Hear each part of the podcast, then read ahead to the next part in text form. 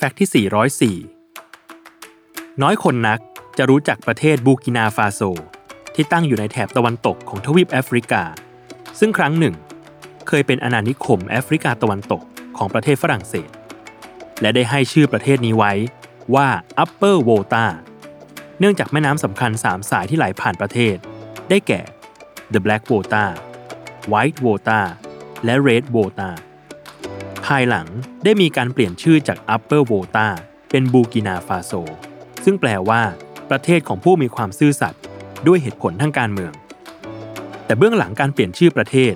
ไม่สำคัญเท่ากับชื่อเสียในด้านชื่อเสียงของแม่น้ำสำคัญ3สายนี้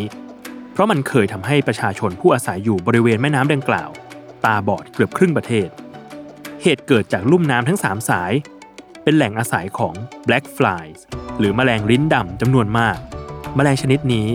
เป็นพาหะนำโรคตาบอด หรือ onchocerciasis ที่ติดเชื้อจากแมลง และถ่ายทอดสู่ผู้ถูกแมลงกัดได้ ซึ่งที่ผ่านมา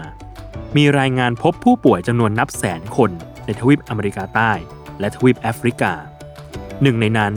คือประเทศบูกินาฟาโซ ที่ประสบกับปัญหาเชื้อโรคตาบอดจากแมลงริ้นดำเหล่านี้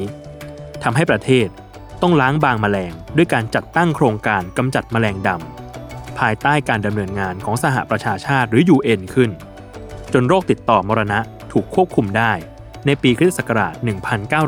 1975 และกำจัดจนเกือบไม่หลงเหลืออยู่แล้วในปัจจุบัน